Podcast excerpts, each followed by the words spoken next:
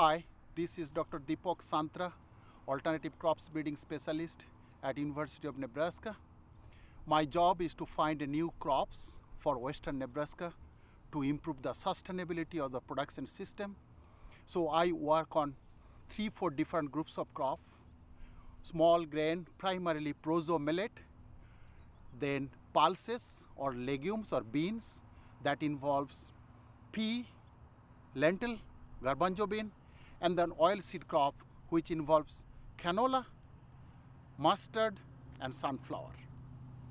And try to find a new crops for this area so that farmers can diversify their production system, their farms, to improve the sustainability index of western Nebraska's farming system. Now this plot in front of me is a winter canola. This is ready to harvest. We probably will harvest uh, maybe today, end of today, or maybe tomorrow. This is winter canola.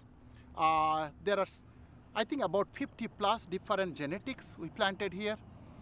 My objective is to find out what is the best winter canola genetics for western Nebraska. One of this crop is brown mustard and it will fit well under irrigated production system, maybe dryland. So we are trying to find the best genetics which is adapted to the western Nebraska. So this plot is a brown mustard plot. We'll be harvesting probably in 10 days or so. And uh, that's what we do. This is one of my many crops in my portfolio. This millet nursery has three different trial. One is a mapping population. We are trying to find important gene for important agronomic traits, which is important for western Nebraska, shattering, lodging tolerance, and many other genes. We are trying to map the genes on prosomillet genome, develop some diagnostic marker for our breeding selection. That is project number one. Second project, just behind me, this is a diversity panel. We have about 500 different genetics collected from all over the world from USDA Germplasm Bank, and we are trying to identify the most valuable parents for our crossing program. So parents for a donor for important traits, we are trying to find out is there any genotype which is resistant to lodging, resistant to shattering, bigger seed size, bigger head size, so that we can use in our program. And as you see here, you will see lots of difference, like diversity. As you see, this is little bit, this is leaf is kind of light, thinner leaf, and this is broader leaf. Probably this is better. If you see this side, uh, here, this particular genetics, see yellow, that means this is susceptible to iron chlorosis, whereas this is not. So when the farmers they plant, they do not like to see this kind of plant.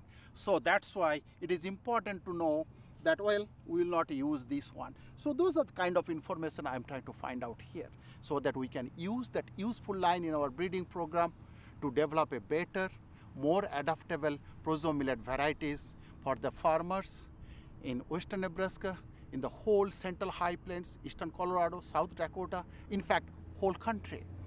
My prosomillet breeding program at the University of Nebraska is the only prosomillet breeding program in the country and probably one of the top three in the world. Hi, I'm Ritu Raj. I'm a PhD student at the University of Nebraska. Uh, as Deepak mentioned, we have three major projects uh, in Proso Millet at the University of Nebraska. Uh, the goal of the first project is to map genes uh, linked to some important traits like lodging and shattering, and also identify some uh, molecular markers which can be used for mar- uh, marker assisted selection of Proso Millet. The second project is to study the genetic and morphological diversity of the USDA germplasm collection. Uh, the information from my study is going to help identify parents for to make uh, improve prosomillet uh, varieties and also uh, an association panel can be developed using that information which can be used for genome-wide association studies. The third project is to study the efficiency and the applicability of uh, uh, high throughput phenotyping in prosomillet. For that, we're going to take drone images and we're going to compare the data from drone images to uh, traditional phenotypic data And if we see a high correlation between the two data types, then we can incorporate high throughput phenotyping into proso breeding program, which will make uh, the existing breeding program uh, more precise and cost effective. Uh, the overall goal of my research is to develop these tools that is going to make proso breeding more robust and uh, efficient. This is industrial hemp. I am doing testing of different CBD type industrial hemp varieties in collaboration with Western Farm Seeds in town. So I have three different varieties here planted in replicated fashion. This is the first year, the stand is very poor as you see, but I'm happy to see few plants here and there uh, and will grow till that uh, maturity, not maturity seed, maturity of the uh, trichomes and then we'll harvest those three different varieties trichome, estimate chemically the CBD content and THC. Their THC would supposed to be less than 0.3 percent, which is the maximum limit of the state of Nebraska.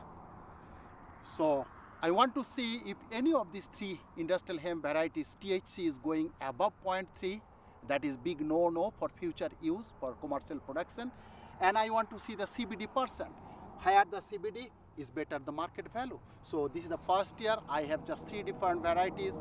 In the future next year I will have 10 different varieties so I'll keep on testing but primarily higher CBD is good, lower THC is good and other adaptability. Are they maturing on time and height, their harvest uh, easiness, all sorts of things. But primary dollar value, high CBD, low THC. Those are the two things I'm trying to see. And this is the first year and we will have more testing in future.